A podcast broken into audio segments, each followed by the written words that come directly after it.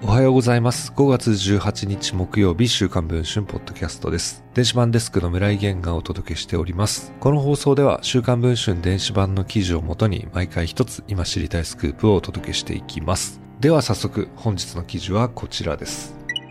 ついにジャニーズ事務所の藤島ジュリー景子社長が動画で謝罪をした創業者ジャニー喜多川氏による性加害問題、その闇はあまりにも深い。これまで週刊文春にはじゅうにん以上の元ジュニアの男性たちが被害を語ってくれましたが、今回新たに告白するのはタレントではなく元スタッフの男性です。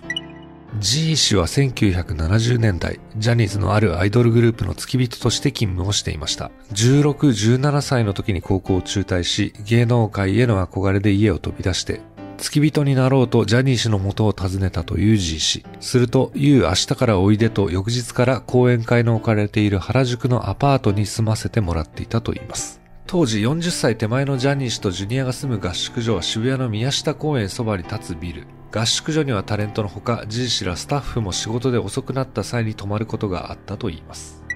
被害に遭ったのは働き始めて間もない頃。G 氏といち、にめいが雑魚寝するくらい部屋にジャニー氏が現れ、G 氏の布団に入ってきたといいます。ジャニー氏は足のマッサージから始めました。そして G 氏は性被害に遭いました。それまでそういう類の話は聞いていた。脱がせづらい海水パンツを履いた方がいいとか。でもまさかタレントではなく俺の方に来るとは、と G 氏は振り返っています。その上で G 氏はこのように語りました。なんで俺にという気持ちが強かった。数年間働きましたが、行為はにかい。ジャニーさんはそれさえなければとっても素晴らしい人でした。レコーディングなど深夜まで働いていると、ケンタッキーのバケツいっぱいに入ったチキンを持ってきてくれたのを覚えています。